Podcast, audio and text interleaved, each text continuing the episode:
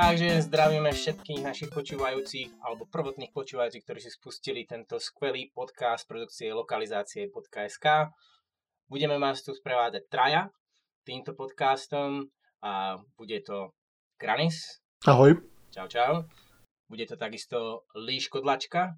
Čau, čau. A moja maličkosť Infernity. A sme vlastne také zoskupenie, malé jadro nášho týmu, ktoré sa rozhodlo trošku pripraviť nejaké zaujímavosti zo sveta prekladov, hier, možno nejakých filmov, ktoré súvisia s herným svetom a tak nejak uh, rozšíriť možno, že aj um, znalosti z týchto sfér aj pre našich poslucháčov a hlavne tých, ktorí užívajú naše preklady alebo aj iné, aj české preklady, proste pre všetkých fanúšikov hier, prekladov a lokalizácií. Takže náš portál vlastne funguje už od roku 2009, myslím, lokalizácie.sk a máme teraz za posledné dva roky celkom plodné obdobie, takže sme sa posnažili trošku aj v rámci vydávania prekladov a chceme rozšíriť obzory a, a hlavne aj s týmto, a, s týmto podcastom spraviť niečo na novo také. A čo by som spravil teraz? A, dal by som slovo Granisovi a potom aj Líška, aby sa vám trošku predstavili vlastne, čo spravili v minulosti, ako sa zapojili do našho týmu. Takže Granis, máš solo. E, ďakujem. Takže, ako už bolo povedané, na internete vystupujem pod prezývkou Granis. Čo sa týka prekladov, tak e, v, tejto, v tomto rybníčku sa pohybujem už okolo roku už od okolo roku 2006-2007 asi ako viacerí veteráni som začínal na portáli slovenčiny.com. Písal som tam nejaké články. Stretol som tam vlastne aj terajšieho vedúceho týmu, Mixera. Odtedy sa poznáme, to je už vlastne 11, nie, pardon, 14 rokov. Beží to, beží to rýchlo, 15 dokonca. A, áno. No a z tých nejakých prekladov, na ktorých som pracoval, tak Pracovali sme s, so Slapim, ďalším členom týmu na preklade Just Cause. To bolo niekedy okolo roku 2007. Sám som prekladal nejak, nejaký ten Counter-Strike 1.6 a testoval som Gothic. Čo sa týka mm, toho, čo, čo vás možno bude zaujímať viac, preklady z posledných rokov, tak e, v roku 2016 vyšla skvelá adventúrna hra mm, s krásnou grafikou. Volá sa Vanishing of Ethan Carter a uchvatila ma od, od prvého momentu, kedy som, som ju vlastne videl ešte z nejakých preview alebo na nejakých herných weboch. No a tak som sa teda rozhodol, že túto, túto hru preložím. Z poslednej doby taktiež vynikajúca hra a, a mm, som rád, že som sa na ne mohol podielať na preklade tejto hry aj s, práve s Liškodlačkou, ktorá si, ktorá si vezme slovo po mne. Je to naozaj skvelá hra a s tým prekladom, dovolím si povedať, sme sa veľmi, veľmi poctivo vyhrali a Dobre. takže asi toľko. Uh, odovzdávam si slovo ďalej, lebo už... Trošku sme Trošku sa rozkecali, ďakujeme za, za životopis Granisa, uh, veľmi pekne zhrnuté. No tak príliške to budeme hádať mať trošku kratšie, pretože je to v podstate náš najnovší člen ak sa nemýlim, nášho zoskupenia, mm. alebo jeden z najnovších členov ano, nášho zoskupenia. Takže Líška, a povedz niečo v krátkosti o sebe. Nemusíš hovoriť 4-minútový eh, monológ. Dobre. Takže ideš. Myslím si, že som oficiálne najmladší člen, neoficiálne nie. A s prekladaním hier mám skúsenosti, alebo teda naberám skúsenosti od tohto roka.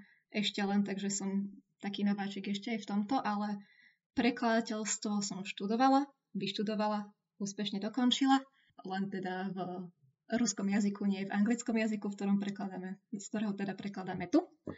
V podstate, čo sa týka nejakej mojej prekladateľskej kariéry, a ak to tak môžeme nazvať na lokalizáciách, tak som preložila zatiaľ spoločne s Granisom a ešte Michalom o, sme preložili z e-textu, ako už spomenul Granis. A ako korektorka pracujem na tvojom Gears, a na Horizon Zero Dawn, takže to by bolo fakt také oproti Granisovi absolútne krátke rezume. Pôjde celkom, celkom zaujímavé ešte. jednu takú doplňujúcu otázku by som mal, aby poslucháči, alebo možno, že aj poslucháči budú mať túto istú otázku. Vyštudovala si prekladateľstvo s ruštinou, v ruskom jazyku. Čo ťa viedlo k tomu sa pridať k nám alebo skúsiť prekladať angličtinu, alebo z angličtiny do slovenčiny? Z angličtiny mám ako väčšina Slovenska maturitu a nikdy som sa od nej neotrhla. Filmy, seriály, knihy, hry som vždy nejak vstrebávala po anglicky a nejak v, počas učenia na štátnice, to myslím bolo, alebo počas písania diplomovej práce ma chytila prokrastinačná vlna a chcela som prispieť svojou troškou do mlyna k lokalizáciách hier, lebo sme, myslím, o tom mali nejakú prednášku a zaujalo ma to, tak som, tak, tak som si vás našla. OK, ďakujeme. A, dobre, no v poriadku. Takže teraz asi je rad na mne. A môj čas e, pri prekladoch sa ratuje niekde do 2004, 2005, teraz už si presne nepamätám, už to bolo dlho. A vtedy v podstate nejakou náhodou som sa dostal k hre Advent Rising, zaujala ma tá hra, zháňal som preklad a nenašiel som nikde žiadny preklad ani žiadnu zmienku o tom. Nejak som sa napojil na ľudí ohľadom, ktorí pracovali ohľadom slovenčiny.com a začal som skúšať. E, mal som tam prvotné problémy e, s fontami, pretože hra samozrejme nepodporovala slovenskú diakritiku, klasika v tej dobe, nie ako teraz, je to teraz oveľa ľahšie. E, tak som sa nejak nakontaktoval s Mixerom, to bol vlastne môj prvý kontakt, ktorý mi len tak pekne povedal, že však tu máš nejaké bitmapové súbory, to si otvor, prerob a budeš mať diakritiku. No tak. Takže takto som nejako začal. Urobil som sériu aj Brothers in Arms, ale tak v podstate po tej mojej vlastne prv, tom prvotnom začiatku som vlastne sa tak nejak odmočal, mal som potom inú životnú púť, iné životné veci a, a prišiel COVID. A človek bol doma, nevedel čo robiť, a nejak som dostal správu od Mixiho, a že vlastne slovenčiny, alebo respektíve lokalizácie.sk sa nejak tak prebudzajú k životu viacej, či by som sa nechcel zapojiť opäť. A vlastne s Eperom, ďalším našim členom, sme začali prekladať eh, Jedi uh, Fallen Order. A to vlastne sme preložili v rekordne rýchlom čase, za dva mesiace, kompletná hra, s otestovaním so všetkým, s korektúrami, to, to sme vlastne šlapali vlastne deň, noc. A vydali sme v podstate veľmi, veľmi solidný preklad, podľa mňa jeden z najlepších, čo sme doteraz mali. No takže toľko asi o mne o mojich projektoch budúcich sa určite ešte budeme rozprávať v ďalších častiach, takisto ako o granisových liškodlačkyných prekladoch alebo spoluprácach. Takisto ďalších našich členov pripravujeme a vlastne rozhovory s hostiami, či už z nášho týmu, alebo možno, že aj z iných tímov. Je dosť možné, že ak príjmu pozvanie, tak kľudne by sme spravili rozhovory aj ohľadom prekladov češtín, čo si myslím, že bude tiež zaujímavé, vlastne ako sa oni pozerajú na scénu, čo vlastne majú v pláne. Takže máme toho pripraveného dosť, týmto vlastne chceme trošku oživiť aj tú prokladateľskú scénu takým iným smerom a dúfame, že sa vám bude podcast páčiť. No a pripravili sme si na dnes niekoľko zaujímavých tém. Máme takú jednu hlavnú tému, ktorú predstavím teraz, aby som vás tak trošku navnadil, ale nepreskakujte, nepretáčajte, hej, vypočujte si aj to, čo bude predtým, tiež zaujímavé rozprávanie. Takže vlastne tú hlavnú tému, čo sme si pripravili, bude uh, film Duna, ako vlastne sa ten film uh, vníma proti knihe. Čiže máme tu líškodlačku, ktorá vlastne čítala knihu, nehrala hry. Takže, ale pozerala film, takisto ja som hral hry, pozrel som film, ale nečítal som knihu a Granis a len videl film. Takže máme tu také zoskupenie, e, kde si myslím, že bude mix e, názorov a bude to zaujímavé počúvanie. Tak a vítajte pri našej prvej rubrike, čo nás zaujalo. Možno, že toto sa ešte zmení do budúcna, uvidíme, aký formát zvolíme. Ale máme tu pripravené dve také malé témičky, Eh, ktoré by sme si chceli tak trošku rozobrať eh, s Granisom a Líškou. Takže začneme to prvou, eh, čo je pre mňa Far Cry 6. Bolo to vydané už skoro pred mesiacom, ale stále je to taká, povedal by som, horúca téma na poli hráčov z viacerých dôvodov. Takže začneme asi tým, že táto hra bola vydaná exkluzívne len na Epic Store a nebola vyhľadaná na Steam, čo niektorí hráči boli tak trošku uh, ochudobnení, pretože ne, nepoužívajú ten Epic Store a nie, nie každému sa to páčilo. Neviem, uh, Granis, máš tomu uh, ty nejaký vzťah, používaš Epic Store, ako to vnímaš ty? Ja sa priznám, že Epiku sa nepodarilo mňa prilákať na, na ich Game Store ani tými, ani tými hrami zadarmo. A som pomerne človek, ktorý si rád buduje svoju knižnicu niekde a ten, ten Steam tam už mám v podstate od roku 2008 ho aktívne používam, takže všetky hry mám tam aj kvôli achievementom, ktoré ešte donedávna na Epiku úplne chýbali. Takže pre mňa už len toto by bolo trošku diskvalifikujúce. Keby to bola úplne skvelá hra, ktorú si musím zahrať, možno by ma to presvedčilo, ale inak uh, som zatiaľ nemal dôvod Epic Store používať a určite ma nepresvedčilo ani Far Cry 6. Takže neplánuješ zatiaľ, dobre. A Líška, ty, neviem ako si na tom, čo sa týka hrania, Mm, čo sa týka hrania, tak mám svoje tituly, ktoré hrám, ale Far Cry medzi ne nepatrí a tiež som fanúšikom skôr Steamu, keď už tak. Dobre, v pohode. Však každý máme svoje. A ja akože Epic Store mám, ale fakt ho používam naozaj minimálne tiež. Keď si to tak zoberieme a čo sme videli nejaké a, nápisy a headlines a, o predajoch Far Cry 6, tak a, sme videli, že digitálne predaje padli o polovicu oproti vlastne Far Cry 5, takže možno aj to bude taká indikácia, že ako Granis povedal, ani, ani takáto exkluzivita možno, že nepresvedčí niektorých ľudí prejsť zo Steamu, ale a, uvidíme. No. Ďalšia vec, čo by som ohľadom Far Cry 6 povedal, že je to po dlhej dobe Far Cry, ktorý nemá oficiálnu češtinu. Predchádzajúce diely, myslím, že trojka, štvorka, peťka mala oficiálne a, a predchádzajúce diele jednotka, dvojka, myslím, že mali distribútorské preklady, takže vždy tam bolo niečo. Teraz je to poprvýkrát, čo nie je preklad. A ako sa pozeráme na túto stratégiu? Tak eh, asi začnem ja. Je to samozrejme pre, pre miestnych fanúšikov hier od, od Ubisoftu škoda. Je treba povedať, že už dlhodobo tie hry sú tak veľké, že je to neúnosné možno aj z hľadiska cenovej politiky, ako niektorí vývojári naznačovali, že je potrebné zvýšiť cenu tých hier, pretože ten vývoj ide veľmi hore.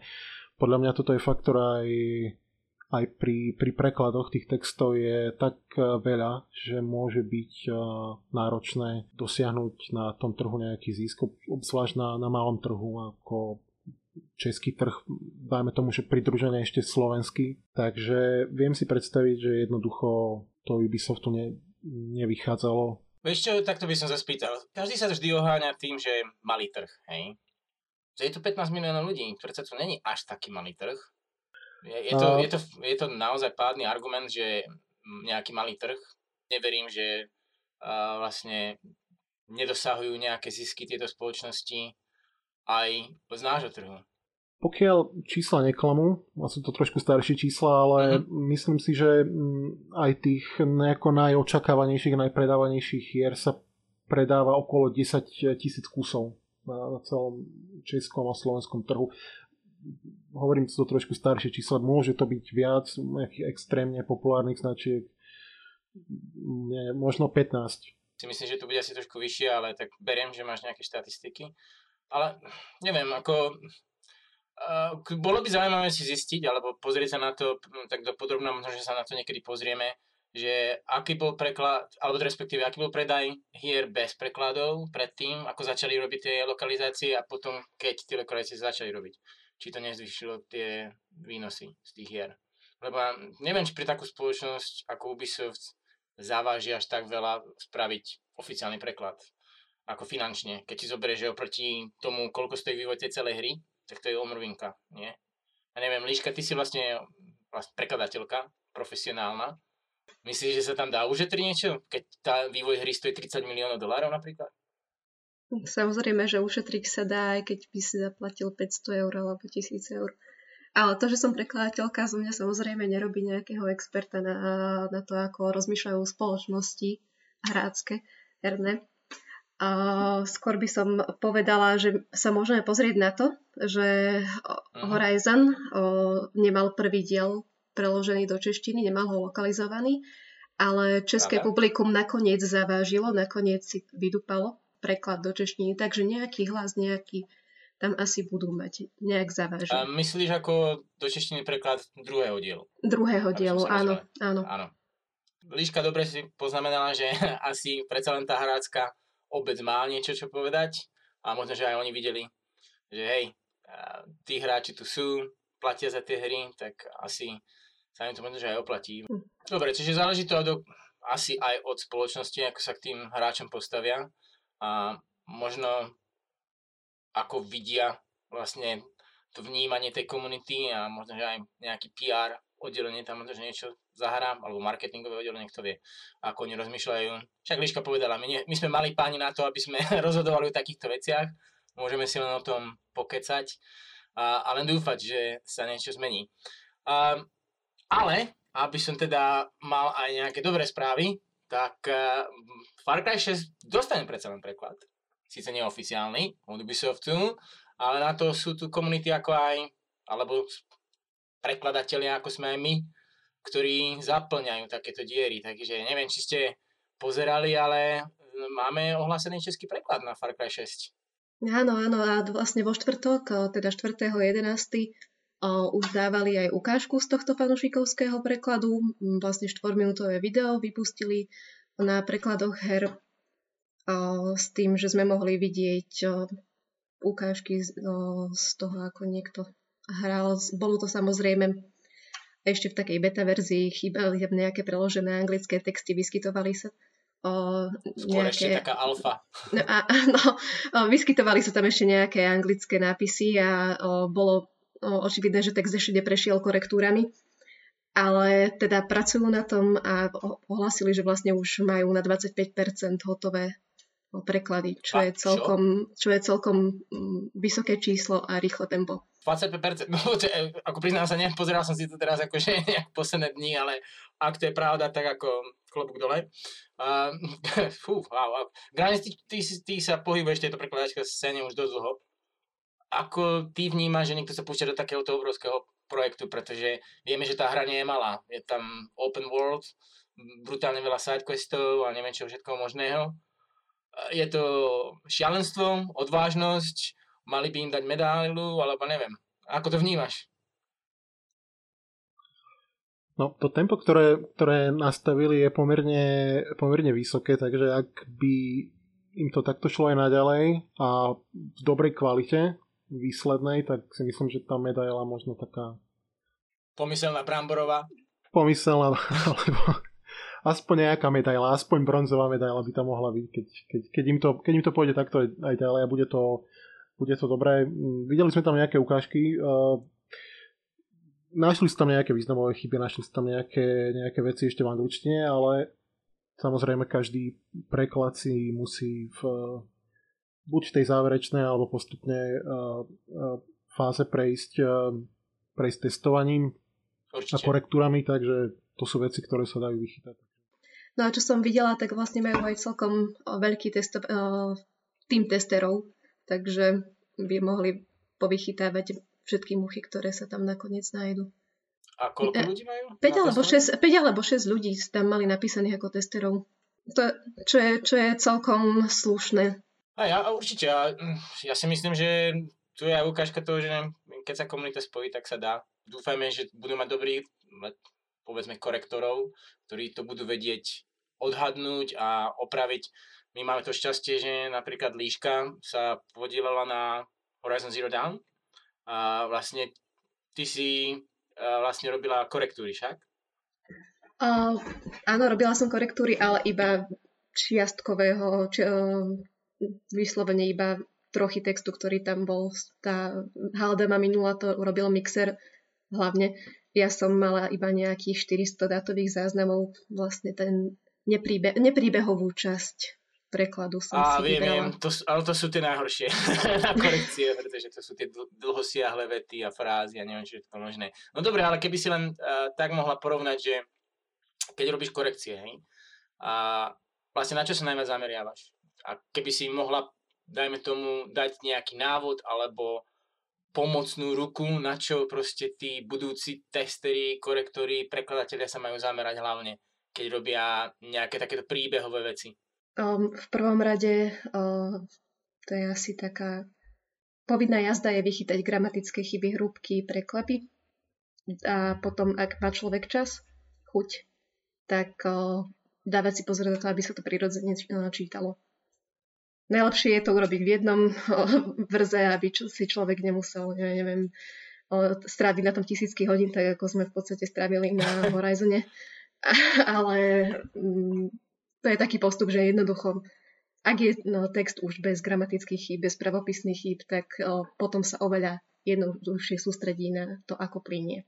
Jasné, to je veľmi dobrá rada a ak to počúva niekto z týmu alebo budúcich prekladateľov, tak si to zapíšte za klobúky a myslím, že vám to pomôže do budúcna. Granis, teba by som sa ešte spýtal, ako by si to odhadol? Na koľko? Pol roka, 9 mesiacov, 2 roky, 6 rokov? Uh, netuším vôbec. uh, naj, najlepšia odpoveď, ktorú na to mám, je, že bude to umerné tomu, aké odhodlanie, ako, alebo ako dlho im vydrží odhodlanie toho. To je často najväčší problém, lebo na začiatku ten entuziasmus do toho je, idem niečo prekladať a je to, je to dobrá hra, povedzme, alebo teda ja ju považujem za dobrú hru, baví ma to. Ale to, to veľmi rýchlo opadne pod, pod náporom eh, toho množstva, ktoré tam je. A teda v, tej, v tom Far Cry 6 a všetkých vlastne nových hrách od Ubisoftu je tam toho veľa, takže a veľmi ľahko človek môže stratiť motiváciu. Uzavrel by som túto tému asi tým, že chalani držte sa, naozaj je to veľký projekt a ďakujeme všetkým za celú komunitu vlastne prekladateľov či Česku alebo na Slovensku, že ste sa na niečo takéto podujali a nech vám to vydrží. No a týmto by som sa tak prehúpol ešte do našej ďalšej mini témy, ktorú sme si tak pripravili. A je to na, vlastne na základe toho, že vychádzajú nám teraz určité hry hororového žánru. Mali sme tu Fatal Frame, ale hlavne veľmi vysoko kriticky hodnotený a vlastne Dark Anthology a Houses of Ashes, dobre hovorím? Jasné, Houses of Ashes. Uh, Granes, si podstate by som povedal odborník na túto sériu, pretože ty to hrávaš, hral si všetky tri časti, ktoré, vydali, eh, ktoré vyšli na PC. Mohol by si predstaviť vlastne túto celú sériu a o čom to vlastne je? Tak eh, tá séria sa volá The Dark Pictures Anthology a vlastne vyvíja hry z tejto série britské štúdio Supermassive Games ktoré vlastne na tomto poli sa predstavilo v roku 2015 hrou uh, Until Dawn, ktorá bola bohužiaľ iba PS, uh, PS4 exkluzivitou. Na čo však naviazali práve touto sériou Dark Pictures Anthology. Na moje veľké potešenie, pretože ja musím povedať, že táto séria sa mi veľmi trafila do vkusu napriek všetkým tým chybám, ktoré, ktoré má, o ktorých e, budem hovoriť. E, dúfam, že v skratke, že sa mi to podarí. Chcel by som sa tak spýtať, že vlastne čo od toho, čo má človek očakávať? Ber to tak, že ten, niekto to vôbec nevidel tú hru. Hej? V čom je tá hra hlavne zaujímavá a v čom je pre hororových fanúšikov zaujímavá? Najprv by som to charakterizoval tak, že všetky uh, tieto hry, či už to bolo Until Dawn, alebo je to akákoľvek hra z tejto Zatiaľ teda trilógie, už vieme aj o štvrtej, štvrtej časti, ano. ktorá by mala uzavrieť prvú sezónu, k tomu sa mm, dostaneme tiež. A všetky tieto hry sú v podstate takým... Niekto by to možno nazval, že je to viac interaktívny zážitok ako hra. Čo nemusí veľmi, byť zle. Nemusí to byť zle, podľa mňa to ani zle nie je. ja, ja to mám pomerne rád, je to vlastne... Ja si myslím, že... A potom sa na to chcem opýtať aj vás, že aký rozdiel vy vidíte v tom hrať hororovú hru a, a vidieť film. Ešte odpoviem ti teraz na to, lebo Odpoveď, mám teraz tú myšlienku, prepáč, že ti skáčem do reči, ale uh, presne na toto, čo, tak mi to dobre prišlo, ako čo si teraz raz začal rozprávať, pretože keď som videl tie ukážky z tej hry a kvôli tomu som si kúpil aj tú najnovšiu od nich, bolo, že to bolo presne tá interaktívna ako keby adventúra na spôsob nejakého hororu, ako keby si pozeral film, ale ty vlastne hráš v tom filme. Hej, odvládaš tie postavy a vidíš, čo sa tam deje. Čiže mne ako fanúšikovi hororových filmov toto strašne utkvelo v, pá- v srdci, že proste áno, toto sa mi hrozne páči. A naozaj, len kvôli tomu, kvôli tej interakcii som si to teda kúpil a teším sa teda, kedy to konečne začnem hrať. A dúfam, že si na to nájdem čas. A, hlavne potom aj tie predošlé diele a ten následujúci určite, určite budem hrať. No, veľmi, síce iba čiastočne, ale um, vyjadril si to, čo aj mňa na tom láka. Uh, hovorím čiastočne, pretože ja mám veľmi rád hororové filmy, keď v kine je nejaký nový horor a chodím do kina pomerne často, tak e, vždy idem na ten horor prioritne čo najskôr, ako, ako, je, ako je vlastne príde do, príde do kin. Mám však problém, že ako si tie hororové filmy ma už nedokážu nejako emočne e, zasiahnuť. Proste nebojím sa pri nich, nemám nejaký pocit napätia. A podobne. A pre mňa ten rozdiel medzi hrami a filmami je práve v tom, že v hrách som ja aktívnou súčasťou toho, toho, toho zážitku, toho, toho diela v podstate. Takže dáva ti to takú pridanú hodnotu? Dáva mi to, nie že pridanú hodnotu, dáva mi to, uh, dáva mi to možnosť sa opäť do toho nejako vložiť. Uh, alebo nejako pocitovo. Pretože film je napísaný, film je na, natočený a čo sa v ňom stane, keď to takto veľmi logicky vnímam, tak ja to nedokážem ovplyvniť, preto nemám dôvod sa báť. Akokoľvek to dopadne, je to už napísané vopred. okay. takže, takže vlastne čoho sa báť? Už, už sa to stane tak, a, tak ako sa to stane proste. Ale v hre, a tu prichádzame k tomu, čo je na, na tejto sérii skvelé, je to, že priamo tie postavy ovládam ja a mojimi rozhodnutiami buď prežijú alebo zomru. A toto je dôležité povedať, eh, že v tejto hre akákoľvek postava môže zomrieť, akákoľvek postava môže prežiť. Kedykoľvek. Všetko záleží len na tebe, na tom, aké rozhodnutia spravíš, na tom, aké vezmeš predmety z prostredí. OK, tak to... to, je, to je veľmi dôležitá vec pre mňa, pretože vyvoláva to vo mňa napätie, chcem, aby to dopadlo dobre, chcem, aby všetci prežili, povedzme. Dá sa to? Otázka. Tým pádom, áno, Dá sa to úplne, oh, wow, úplne, okay. úplne, nie že v pohode, ale ak, ak robíš dobré rozhodnutia, tak, tak prežijú všetci. Ak robíš zlé rozhodnutia, zomrú všetci. Dobre, ok, takže Alebo môže byť sa čokoľvek medzi tým sa môže stať. Dobre, Líška, ty si bola tak trošku tichšie. Uh, spýtam sa teba ohľadom hororových hier a či si vôbec eh, oňuchla ohľadom tejto série. Vôbec poznáš tú sériu? Nič? Uh, sériu som si akurát uh, Pozerala som si trailer na tento posledný diel, tento zatiaľ posledný diel a v podstate súhlasím s tým, čo ste doteraz povedali, že mm, sama mám k hororom taký prístup, že sa na nich skôr zabávam, než by som sa mala bať. Prípadne už poznám tie trópy, ktoré sa v nich vyskytujú, takže človek vie, že ak sa rozdelia, tak to nedopadne dobre, alebo ak je nejaký psychologický horor, tak to síce zanechá nejakú stopu na človeku, ale je to o mnoho niečo slabšie, než keď človek hrá hru. A ja mám s hrami hororovými skúsenosť o, presne takúto, že ak ťa vtiahne, ako napríklad o, Hellblade, Senua's Sacrifice, uh-huh. o, tak ma, sa bojíš každú jednu minútu, očakávaš, čo sa stane a vieš, že je to iba hra, ale absolútne ťa to zasiahne. A ak je toto niečo podobné, tak si to veľmi rada zahrám. Mm, neviem. A ako, ne, ne, nemyslím, nemyslím tému, myslím tým, že, ťa, že, že, že, že si do toho vtiahnutý. Uh-huh. Um, myslím, že hej, ako z toho, čo som pozeral, tak um, a hlavne čo Granis akože opisuje, tak si myslím, že sa to vtiahne riadne do deja. Uh-huh. Granis, povedal by si, že to je taká uh, hororová adventúra? Je to do istej miery adventúra, ale ono na to pomerne dobre sedí, sedí proste pojem interaktívny film. Uh, paradoxne niekedy, hlavne to je trochu sa dostávam uh, týmto už ku kritike tej, tej hry, alebo možno aj série celkové. OK, lebo, dávaj. Strieľaj. Lebo si to vlastne, všetky tie hry to nesú so sebou. Niekedy je proste zábavnejšie to sledovať ako, ako hrať. Uh, respektíve takto. Najväčšiu časť tej hrateľnosti tvoria quicktime eventy. Čiže to je nejaká kvázi nejaká scéna, ktorá je prerušená quicktime eventom.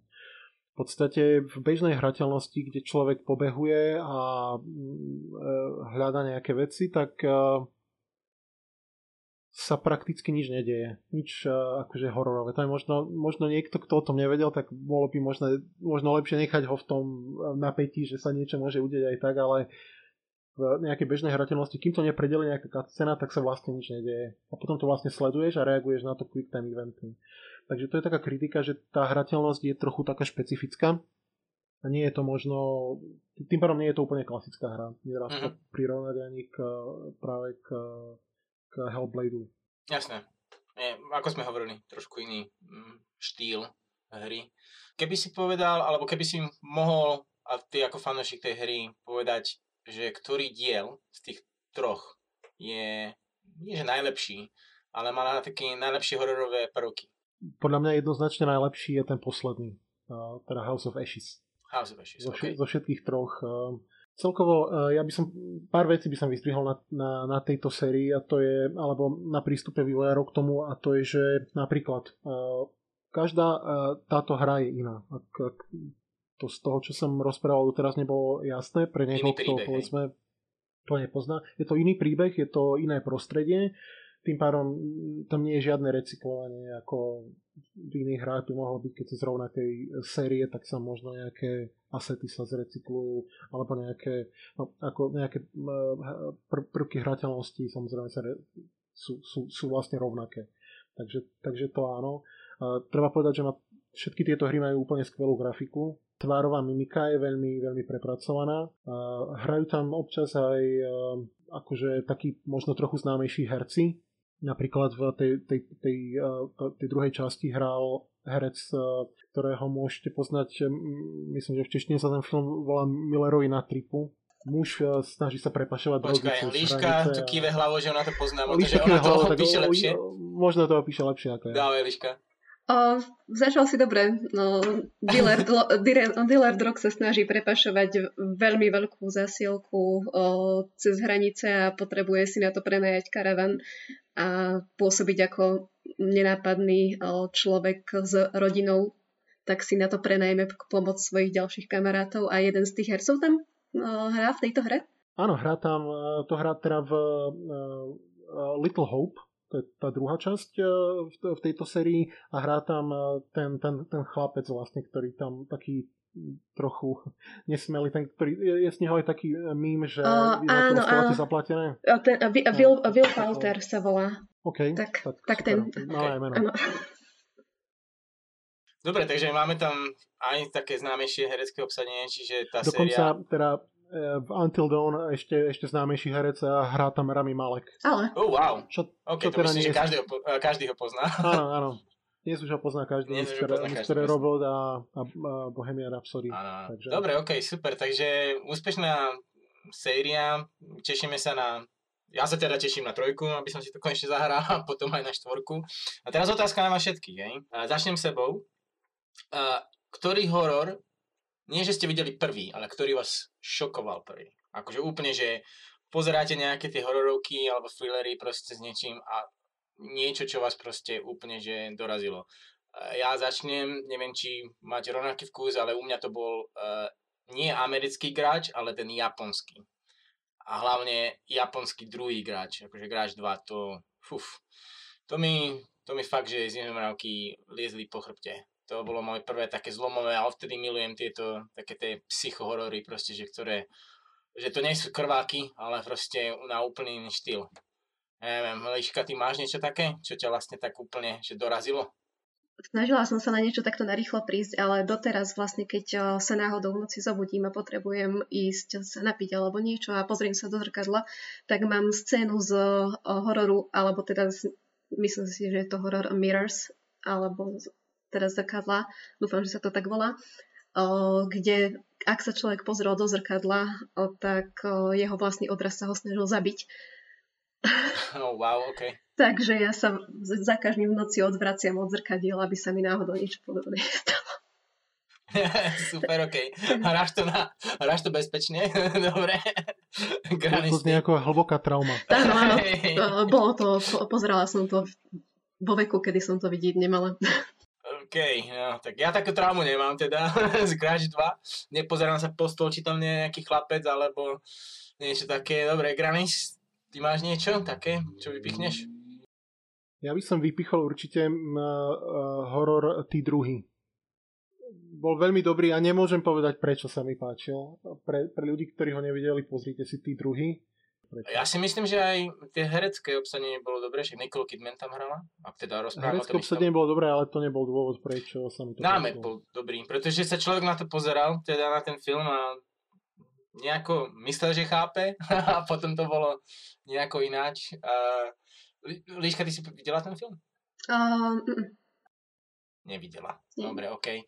Tak uh, neviem, ak nie, niekto to ešte nevidel, tak naozaj je to jeden fakt, že veľmi úspešný hororový film.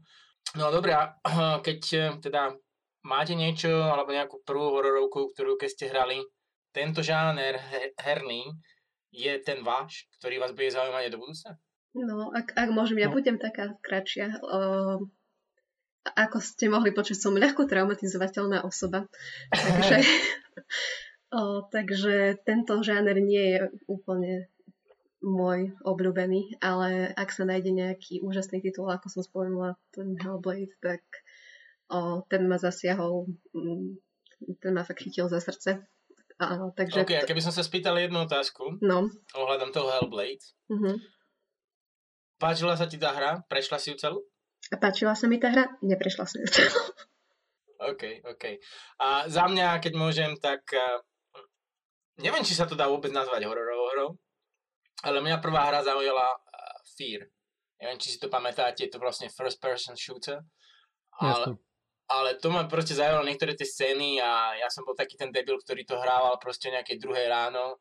Takže tá hra vo mne tak akože splanulo vášne pre tento žáner. Granis, ty máš niečo, ktoré bolo taký ten prvotný ohienok alebo plamienok? Uh, no, mnoho ľudí by povedalo ve- veci, ako je napríklad Silent Hill, to je taká klasika. Mm. Ja sa priznám, v tom čase ja som ešte nebol aktívny hráč uh, hier. Ja som, ja som pobehoval po vonku ako dieťa a k hrám som sa dostal až keď som mal 13 rokov možno, alebo tak.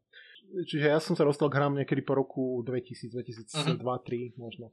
A, takže toto ma nezastihlo a možno preto nie som doteraz úplne fanúšikom japonských hier.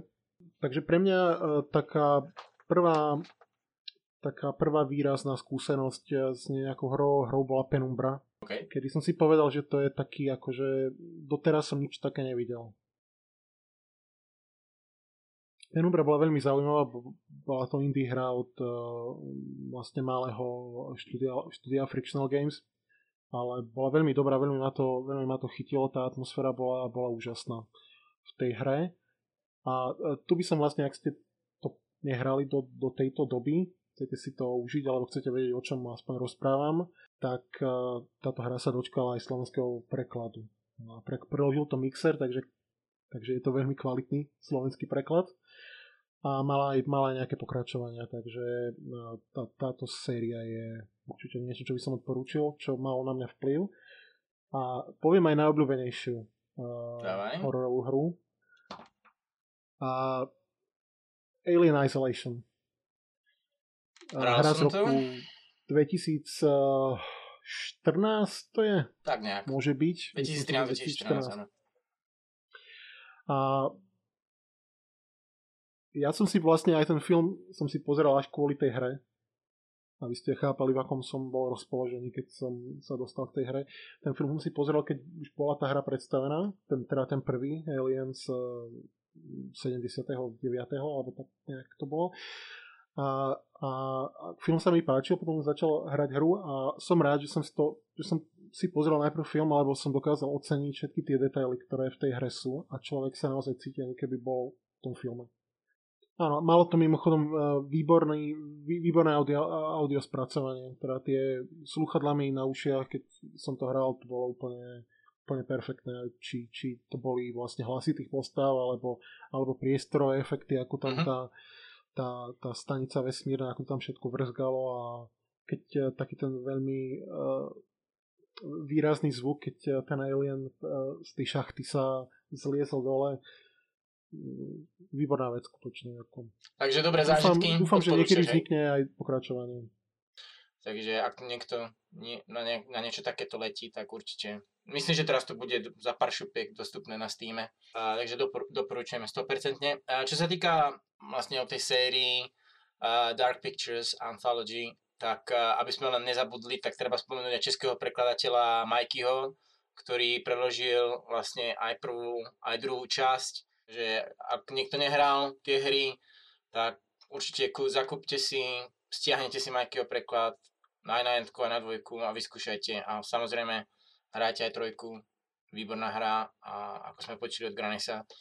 Dobre, takže toto asi uh, tomu, čo sme chceli povedať uh, ohľadom... Ešte jedna vec, ktorú chcem povedať no. tým, tým prekladom teda. Myslím si, že u tejto hry je to obzvlášť dôležité, ak, uh, aby človek rozumel, pretože veľa tam záleží skutočne na tých dialogoch, na rozhodnutiach, ktoré robíš Takže je dobré, aby to človek robil a rozumel, prečo to robí a čo to, čo to znamená, alebo čo to môže znamenať. Dobre, a teraz sa pomaličky, ale isto prenášame k hlavnej téme.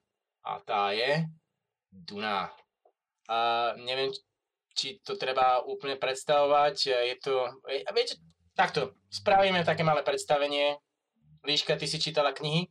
Uh, áno, ja som, ja, som, ja som čítala prvú knihu, aby som bola úplne presná. Uh-huh. Dobre, takže čítala si prvú knihu. V podstate uh, vyšiel film, uh, ktorý vlastne mapuje tú prvú knihu.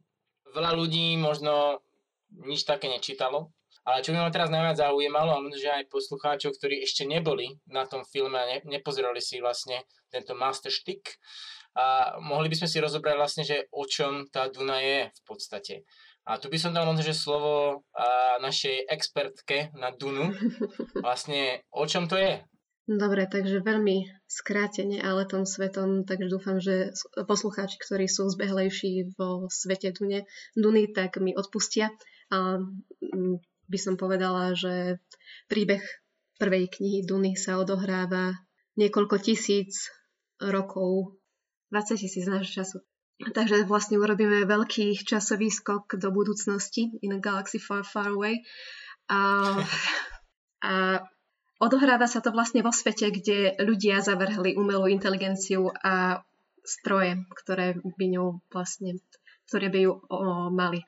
Je dokonca jedno prikázanie, ktoré hovorí, že neurobíš stroj, ktorý by mal mm, ktorý by inteligenciou napodobňoval človeka, alebo ktorý by teda napodobňoval človeka. A, takže sa tam snažia fungovať bez umelých inteligencií. Ako to nahrádzajú, to je otázka. To je, a odpoveď na ňu je vlastne korenie. Korenie je, je korenie? korenie. Myslíš také, čo si dávame Nie, korenie je, veľmi, teda? korenie je veľmi špecifické. Korenie e, je taká substancia mierne halucinogénna, ktorá sa nachádza na jedinej planete v tom celom univerze a to je práve Arakis alebo inak povedané Duna. Duna. Áno. Nikde inde sa nedá ťažiť toto korenie, nikde inde sa nedá získať, preto je tá planéta taká dôležitá. Korenie používajú používa vesmírna gilda na to, aby sa dokázali ľudia prepravovať medzi planétami. Korenie sa používa na to, aby si ľudia predložili život. Vlastne má o, o niekoľko desiatok rokov si predložujú život. Um, korenie má také tie účinky, ktoré vám dovolia vidieť do budúcnosti alebo sa spájať dokonca s predkami, so spomienkami svojich predkov.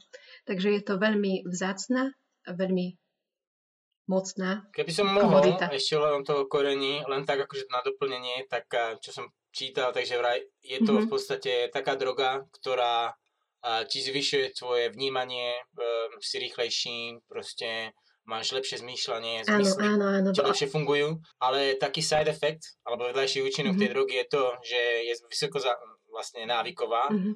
a keď sa na to organizmus navykne, tak sa už nedá odvyknúť, lebo ako náhle si prestanete užívať, tak zomriete. Tak, takže ešte sa nenašiel liek, ktorý by vyliečil vedľajšie tie následky odvykačky od korenia.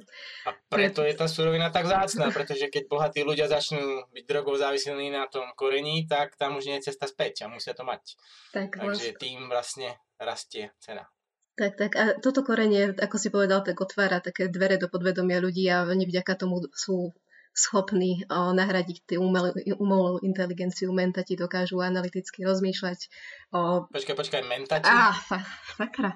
O, čo, ta, čo? takto po, používajú tu rôzne skupiny ľudí. Napríklad o, používa to vesmírna gila na prepravu, používa to potom taká, o, také sesterstvo o, v tomto univerze, ktoré sa volá Bene Gesserit a o, oni používajú túto drogu, dajme tomu, na to, aby práve otvorili také svoje podvedomie, aby videli budúcnosť a zároveň aj minulosť tak trochu.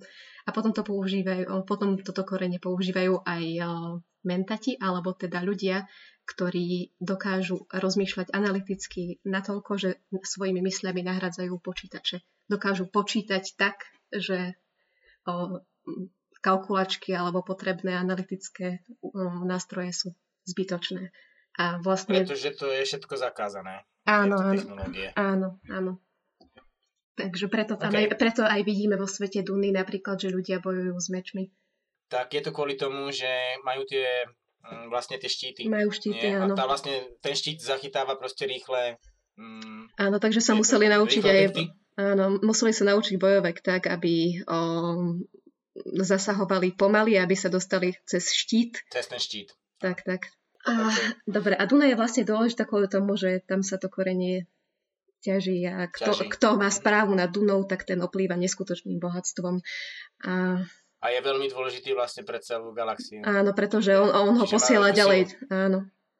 Tak a väčšinou to uh, posledných 80 rokov to spravoval jeden rod, ktorý sa volal Harkonnenovci. A dôležité je povedať, že v tomto univerze je taká rovnováha síl medzi šľachtickými rodmi, dalo by sa povedať, a medzi vládcom, imperátorom, vládne celej tejto galaxii. A potom je tam tá, tá, tá vesmírna gilda, ktorá funguje tak medzi a mimo systému. A vlastne on, tieto dve moci sa, pot, sa tak nejak navzájom držia v šachu, tieto rody a imperátor. A imperátor nemôže zasahovať o, do rodov, pretože by to považovali tie rody za priame napadnutie a postavili by sa proti nemu. A jasné, tak, OK. Tak. Takže a to vla... myslím, že je náš aj dosť dôležité pre ten príbeh. Áno, pre, presne, uh, presne preto vidíme, ak um, teda niekto už videl film, tak iba začiatok poviem, aby to nebol spoiler tak vidíme, že sa mení moc na Arakise, Harkonnenovci prichádzajú o moc, imperátor dáva Dunu Arakis do správy Atreides, Atreidesovcom.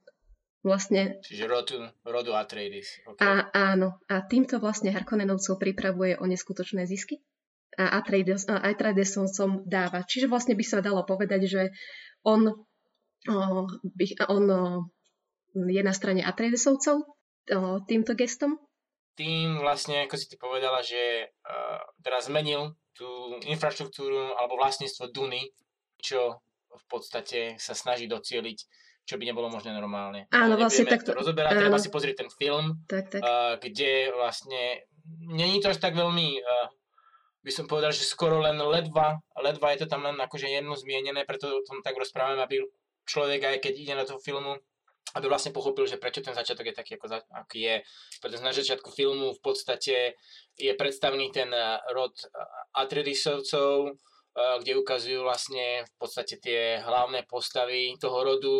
Ukazujú tam potom aj vlastne rod Harkonnenovcov, ako vlastne ten imperátor dá ten príkaz ich dať preč teda vlastne z tej Duny, že sú nahnevaní a potom vlastne tí Atreidisovci prichádzajú na Dunu no a vlastne v tomto nejako začína ten príbeh, nie? Vlastne áno, tak a... rozostavujeme kulisy, pripravujeme sa na, nejak, na nejaký príbeh, v podstate potrebujeme sa oboznámiť s celým tým svetom, s celou galaxiou, ako tam funguje presne, byrokracia presne. a podobne. Áno, je to, niekto to dokonca prirovnal aj na niečo také, že vesmírny Game of Thrones, ako a... tróny. Dalo by sa to nejak tak? Dalo by sa to povedať, len teda asi na sklamanie fanúšikov je tam menej sexu.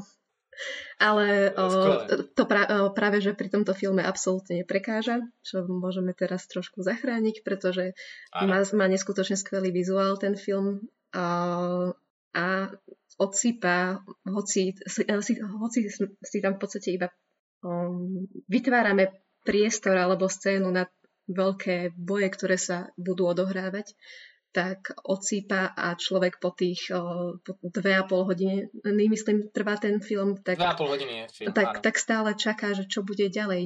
Vôbec sa necíti vyčerpanie po tom filme, teda aspoň ja som... To si ešte rozoberieme, ako sme vnímali vlastne niektoré tieto fázy toho filmu. A, a takže toto v podstate sme chceli dať tak na začiatok, aby ľudia vedeli. Ešte by som do, doplnil jednu vec. Mhm. Takže máme tam rody, tie vznešených e, rodín v podstate, potom dávame imperátora, ktorý všetko spravuje nad tým, ale nemôže sa miešať do politiky vnútornej. Máme tam gildu, ktorá je veľmi v podstate dôležitá, pretože bez gildy sa nikto neprepraví galaxiou, takže sú nedotknutelní, čiže oni sú v podstate Stoja nad zákonom. Ako FedEx, hej, alebo a nad zákonom v podstate, že bez nich sa neprepravíte nikde a oni potrebujú vlastne to korenie, pretože tí navigátori na tých vesmírnych lodiach, ktorí otvárajú v podstate tie veľké čierne diery, kde sa preskakujú cez, cez vesmír, tak oni používajú tie navigátory vlastne aj to korenie. Takže to korenie je v podstate stredom všetkého toho celého príbehu, a, o ktorý sa to, alebo stredom, začiatkom toho celého príbehu, kde sa to všetko začalo. A ešte jednu vec, tam je vlastne prepravná spoločnosť, a, ktorá okrem Gildy, teraz neviem presne, ako sa volá ten, a, tá, tá spoločnosť Čokra, alebo niečo také, ale je tam proste spoločnosť, ktorá je v podstate jediná a, spoločnosť, ktorá môže predávať veci. Čiže Gilda je vlastne transfer ako FedEx a potom tá druhá spoločnosť je ako Amazon. V podstate všetky veci, ktoré sú dostupné v celej tej galaxii, a, ktorú napísal vlastne Frank Herbert. Takže toto je na tak na začiatok a teraz sa spýtam nezainteresovaného, pretože Granis išiel do kina bez absolútne takýchto vedomostí. Tak ako ťa osvietilo? Ako si ty vnímal vlastne, že ideš do kina na niečo takéto, nič si predtým nepoznal? No ja sa teraz dozvedám strašne veľa vecí, O tom to je. ktoré, ktoré som vôbec nevedel doteraz. Možno, uh, iné, vnímam niektoré veci inak teraz. A, ako, no, super. no, super. Podarilo sa? Mám pocit, že ten film nerobí úplne skvelú prácu, Mhm. uh, aby to vysvetlil ľuďom, ktorí o tom nevedia nič. Ja som do toho išiel no, fakt, nevedel Po som hlave. nič. Vedel som, vedel som, že existujú nejaké hry z Duny, viem, že existuje kniha, hovorilo sa o tom, vedel som, aké je tam obsadenie. Takto, pre tých, ktorí to počúvajú, uh, títo moji dvaja kolegovia do tejto doby netušia, aký je môj názor na Dunu. Stále. Vôbec sme sa o tom nebavili. Mhm. Vôbec, som to, ani, ani, som to, ani som to nenaznačil, že vôbec nevedia, že, že o čom idem rozprávať. Je troška A- negativity, cítim to. Je tam pomerne dosť negativity, ktorú Ok, sa budem snažiť potláčať, pretože nie som úplne fanúšikom uh, sci-fi. Tohto typu Mhm. sci-fi hlavne. Uh, ako, spomínal som tu uh, Aliena ako obľúbenú hru v uh, hororovom žánri, ale úplne nevyhľadávam ani sci-fi hry, ani sci-fi filmy. Sú niektoré výnimky, ako napríklad Alien alebo Interstellar a, a podobné, mohol som menovať viacero. A toto je také, poved, pôsobí to na mňa takým dojmom ako také postapokalyptické sci-fi. V pod- eh, v podstate je, pretože ľudstvo bolo veľmi blízko vyhnutiu. Chápeš, preto oni zabanovali, alebo teda zneškodili všetku umelú inteligenciu, všetkých robotov. Takže to by malo mať aj také cítenie. A ten návrat do tých vlastne starých čias, do tej kultúry z tých star, takej starovekosti, dajme tomu, uh, je tam jasne cítiť, lebo keď vidíš tie knižnice a všade máš knihy, proste starý nábytok, ako keby všetko zvýrazňuje, že vlastne ľudia sa vrátili k tým svojim základom. Že celú tú technológiu v podstate vystrebali preč zo svojho sveta. Takže tá, to si dobre zachytil, tá post, to, to, to malo byť vlastne to posolstvo tej knihy, že vlastne ako sa ľudstvo vyvinulo, pretože ako sme povedali, je to 20 tisíc rokov od nášho času. Ale aby som teda tak rozviedol, dobre, uh, ty si začal niečo vlastne hovoriť o tom, že ako si vnímal tu vlastne ten film, že išiel si tam bez akéhokoľvek poznania a teraz možno, že vnímaš nejaké veci ináč, ktoré sme spomenuli vlastne s Líškou ten, v tom začiatku, v tom prologu a spomenul si aj hry, tak ja, ale ja len tak námatkovo veľmi jednoducho spomeniem, boli, bola tam séria stratégií, ktoré sa vlastne zamerali na to, že bol to boj medzi tými rodmi. E, Nebolo tam nejako detálne popísané vôbec nič ohľadom tej knihy alebo príbehu. Takže ak, ak, máte, ak si fanúšikmi nejakých starých, dajme tomu tých real-time strategies, tých rts tak um, zahrajte si určite môžem odporučiť tú hru, myslím, že ktorá bude aj fungovať. Je to Battle for Dune. A myslím, že to bolo z roku 2009. Je to v podstate už kompletne 3D, vlastne rts bola to jedna z prvých 3D RTS, je veľmi dobre podarená. Samozrejme, klasika to asi pozná každý hráč, alebo respektíve hráč, ktorý sa zaujíma trošku o hernú históriu, tak je Duna 2. To bola vlastne prvá rts ktorú, ktorú robilo štúdio Westwood a, a to štúdio potom spravilo aj Command and Conquer. A, a bolo to na od Virgin Games. A zaujímavosť je tá, to len tak spomeniem, že prečo je Dune 2, alebo prečo Duna 2, keď žiadna Duna jednotka, nejaká rts nebola. No bolo to kvôli tomu, že Virgin Games najprv si najal a jednu spoločnosť, a teraz mi vypadlo meno, na vytvorenie hry Duna.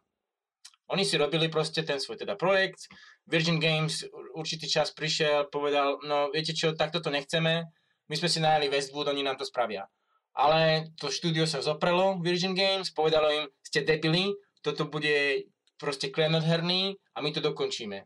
No tak sa aj stalo, že Virgin Games vlastne mal dve Duny.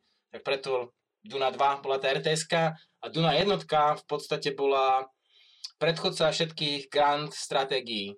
Pretože to bolo niečo také, že mali ste tam mapu tej Duny, vlastne tej planéty, mohli ste sa pohybovať po lokáciách, bola to v podstate adventúra, lomitko, grand strategy. Pohybovali ste sa po tam, stretávali ste ľudí, mali ste s nimi dialógy, najímali ste tých ľudí, robili ste všelijaké veci, a, politiku a tak ďalej a tak ďalej. A naozaj akože na tú dobu, tá, keď si to zoberiete, že tá hra vyšla v roku 92. A na tú dobu to proste bola prelomová hra a ešte doteraz je spomínaná ako jedna z najlepších hier vlastne svojej doby. No ale to len tak, aby sme spomenuli aj ten herný svet. No a ako sme spomenuli na začiatku, Granis ty si hovoril, že si mal také trošku zmiešané pocity, pretože nebolo tam veľa toho povedaného na začiatku z toho, v tom filme, hej, že tá predstavovačka. Čo ti tam najviac chýbalo? Neviem teda, kde začínala tá kniha, alebo kde tej, tej, v tej knihe, ale z toho filmu som mal pocit, ako keby som eh, preskočil povedzme 200 strán knihy a začal čítať, alebo 100 strán knihy, nech to nepreháňam, a začal čítať niekde, niekde ďalej. Uh, no, kniha... Musím povedať, že možno a pokojne zareaguj. Prepač, že skáčem do reči. Kniha začínala presne tam, kde začínal film, len o, to sa aj ľudia niektorí zhodnú, že prvých 100 strán o, je v knihe venovaných vysvetľovaniu všetkých tých o, spojení, vzťahov, politiky, sveta a je pre niektorých ťažké sa tým prekúsať a tam, tam to začínalo, len to bolo vyslovene rozpísané do podrobna. Čo je dosť ťažké niekedy možno... spraviť vizuálne vo filme. A hlavne, keď máš na to len 2,5 hodiny napríklad. No, že on tiež vrhol čitateľa do tejto istej situácie, len teda pri každom nejakom obraze potom vysvetloval na dve, tri strany, čo je Bene Gesserit, čo je Arakis, prečo je toto dôležité, čo sa odohráva medzi týmto rodom a týmto rodom a podobne. No to je to práve, že no, predpokladám, že na tých 100 stranách teda zvládol to vysvetliť uh, Frank Herbert eh, lepšie ako to zvládli eh, vysvetliť o filme. Vôbec som nechápal, čo sú, čo sú tie, keď si spomínala, sú to, doteraz neviem, lebo tie názvy celkovo sú problém, to, som mal, to má ako keby bol pán prstenov na steroidoch proste. Tie názvy, všetko, všetko má názov, ešte aj ich hlas jedom má vlastný názov. Áno, uh, no ono, uh, Bene Gesserit sú, je vlastne sesterstvo uh, takých, dalo by sa povedať, že špioniek, ktoré, sú, ktoré sa zaujímajú o geneticky, o vytvorenie geneticky dokonalého človeka a zároveň sa ako keby privydávajú do bohatých rodín a tým manipulujú tak nejak tieňovo všetko. Šedé eminencie toho celého sveta, celé, celý ten mm-hmm. spolok sestier. Tak. A tým pádom sú veľmi nebezpečné? Dalo by sa to tak povedať? Boja sa ich ostatní? Líška? O, áno, dosť často ich volajú Bene čarodejnice, alebo tak majú takú povesť dosť. O, pretože ľudia vedia, že manipulujú, že hrajú si svoje hry, ktoré nikto iný nepozná a sú také šedé eminencie, ako si to povedal. Tak majú jednu schopnosť, ktorú nikto iný nemá. Mm-hmm, áno.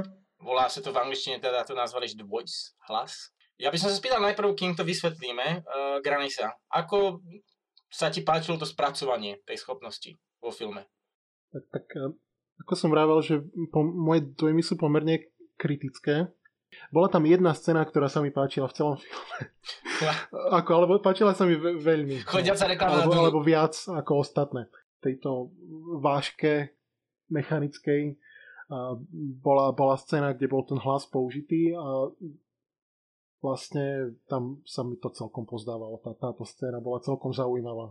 A um, aby som teda nespeloval, bola tam ešte jedna scéna uh, s tým hlasom, kde na začiatku filmu ho vlastne matka, dáme tomu, trénuje s ním, so svojím synom. Tak je tam ešte jedna uh, scénka vlastne s tým hlasom uh, a aby som to nespojiloval, bolo to v podstate na začiatku filmu, mm-hmm. ako matka trénuje vlastne svojho syna a vlastne sme ani nespomenuli uh, tie postavy z toho, z toho rodu Atreidesovcov, nie? Tak uh, keby si ich mohla tak jemne predstaviť, Výška.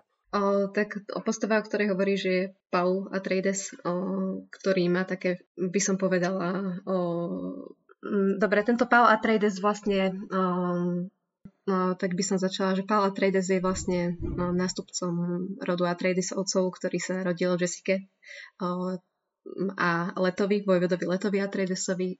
Jessica je, m, okrem toho, že jeho matkou je čarodejnicou z Bene Gesseritu, ktoré majú väčšinou predurčené, akého potomka môžu porodiť. A Jessica bolo predurčené, že má porodiť dievča. A pretože tam boli nejaké mocenské machinácie, ale ona milovala leta, tak porodila chlapca, pretože on túžil po chlapcovi. A tam vznikajú tie problémy, tam vlastne o, je nejaké proroctvo, ktoré sa spája s takýmto činom a s takýmto synom a tak vlastne Paul je už od narodenia predurčený robiť nejaké veci a volajú veci. to veci. Tak aby som nespojlovala, je predurčený na veľmi dôležité a veľmi vesmír otriasajúce udalosti. A, OK. A preto to, tento film vlastne začal pod titulom, že Part 1. Tak, presne tak. prvá časť. Takže asi sa dozvieme viacej o tomto týpkovi. Tak, tak a aby, a som aj, aby som aj povedala, o, súhlasím s Granisom vlastne v tom, čo hovoril, že pre neznalých ten film nie veľmi dobre načrtáva reálie a súvislosti. Mm, to bola aj kritika, je, o, taká najčastejšia kritika o, a tam musíme brať do, do úvahy to, že o, režisér je do tejto knihy zamilovaný od svojich 13 rokov a už nejak tak žije v tom svete, kde všetci poznajú mm, príbeh Duny. A možno, že to sa stalo osudným, že nebol schopný preniesť to tak na, to na ale môžeme povedať, že môžeme očakávať tú druhú časť, kde dovysvetlí nejaké veci, aj plánuje dovysvetliť nejaké nevypovedané veci a plánuje priviesť postavy, ktoré sa v knihe ocitli už teraz, ale v, vo filme ešte sa neobjavili. Aby sme len doplnili, tak vlastne k, film zachytáva prvých 500 strán kníh, a, knihy. Asi. Dve tretiny, tak, do... áno, dve, dve tretiny. tretiny. Tej prvej knihy, OK. Čiže vlastne to finále príde tej časti druhej. Mm-hmm. Uh, a Granis, aby som teda dokončil vlastne, čo som mal na mysli. Uh, vlastne ty si opisoval jednu scénku z tej akože helikoptéry v úvodzovkách. A čo si myslíš o tom tréningu? Uh, vlastne ako matka trénovala Paula na ten voice bolo to také, že to, to bolo prvé stretnutie vlastne s tou schopnosťou. A ja napríklad poviem za seba, že keď som videl prvýkrát, ja som bol tiež v, vlastne v tom tábore, že hral som hry, vedel som niečo o tej Dune, ale nič akože dopodrobná ako líška. Čiže som sa na to pozeral, že čo to je. Aký si mal ty pri tom pocit, keď si to videl prvýkrát? No, poviem to takto, keby uh, ja, ja chodím teda do kina veľa, mám, mám možnosť chodiť do kina bezplatne, takže vydávam filmy bez toho, aby som o nich niečo vedel. A takže táto Duna vlastne nebola bola výnimkou v tom zmysle, že mala nejakú literárnu predlohu, s ktorou by sa mohol byť oboznámený, ale bežne chodím do kina na filmy, o ktorých neviem, o čom sú, vidím plagát maximálne, názov, idem do kina a častokrát som veľmi prekvapený, o čom to je. A takže to bolo trošku, trošku iné, ale keby, keby som si mal vybrať, tak ako chodí väčšina ľudí do kina na, na nejaký film, ktorý si vyberú raz za rok, dvakrát za rok, alebo neviem, raz za tri mesiace, pravdepodobne by som si Dunu uh, nevybral ako film. Respektíve celkom určite by som si, si ju nevybral, keďže nie je to úplne môj žáner, ako som povedal. Takže mňa ten film mohol buď iba prekvapiť. prekvapiť, alebo, alebo proste som sa mohol utvrdiť v tom, že to nie je úplne pre mňa, čo som sa teda e, utvrdil. Napriek tomu teda, že uh, to, to nebolo úplne dobre vysvetlené, tak mal som, mal som záujem sa o tom dozvedieť viac, uh-huh. takže mi to prišlo ako trochu možno škoda, že som niektorým veciam uh, nerozumel. Nerozumel tak podrobná? Ak, ak môžem, ja, to, čo si povedala, je veľmi zaujímavá myšlienka, že po zhľadnutí filmu ťa to tak nejako, si sa zamyslel nad tým, že čo vlastne tá Duna je, hej, že chcel si samozrejme dozvedieť trošku viacej. Nie je to pozitívna stránka filmu? Že ťa to zaujalo? A chceš vedieť viac? To si trošku uh, dezinterpretoval, čo som povedal. uh, skôr to bola taká akože výčitka tomu, že to neboli schopní vo filme uh, povedať tak dobre, ako ste to povedali vy práve pred pred niekoľkými minútami. Uh-huh. Ako ste mi to dovysvetlili. Vlastne ja som z kina, človek by mal z kina odchádzať, samozrejme sú nejaké firmy, f- filmy, ktoré majú nejaký cliffhanger, alebo e, ktoré majú na schvál byť akože také nejednoznačné. Uh, alebo, alebo tie scény sú, sú, sú proste stavané tak, aby človek nad tým musel rozmýšľať, keď, keď príde z kina, alebo si o tom hľadať ďalšie informácie. Ja si myslím, že dokonalým príkladom je film Tenet, ja, kde, to, toto som v živote, v živote som nebol tak stratený pri žiadnom filme uh, ako vo filme Tenet. Klasická Nolanovka. Boli v, v Dune nejaké scény, kde som vlastne, mi to bolo ľúto, že tomu nerozumiem, že prečo to mm-hmm. tak je, keď už teraz som na tom filme a na to pozerám.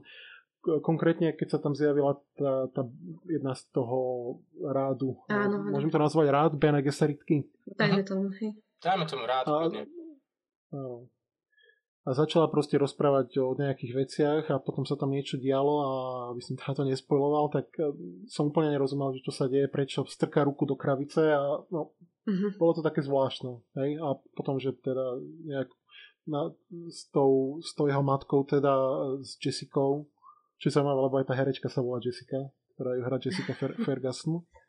Celkovo tie mená sú také, všetko tam má nejaké e, také zvláštne meno, ale tí dvaja sa volajú Jessica a Paul, tak to je také ako trochu mi to prišlo úsmevné. A to isté ešte potom sú akože šialené mená všetko, ale, ale majú kilometre a stupne Celzia napríklad. To vlastne ma zaujíma, že či je to ako, tento svet je nejaký akože, je to to nie je náš fikívny je to náš. svet, alebo áno, áno. svet po 20 tisíc rokoch. Takže to dáva zmysel, mm-hmm. v tom kilometra stupne Celzia, okay. Je to náš svet, áno. Ale, ale teda vyvinuli ste tam vlastne nejaké kultúry, ktoré majú nejaký iný jazyk, ako my poznáme, predpokladám. Samozrejme však. Áno. Inak to, keď hovoríš o tých jazykoch, tam mne sa neskutočne páčilo, ako tam zapracovali roz, rozličné kultúry, že tí sardaukári mali vlastný jazyk a teda ten jazyk, teraz ľudia si púšťajú ich chant z tej ich planéty ako hodinovú pesničku.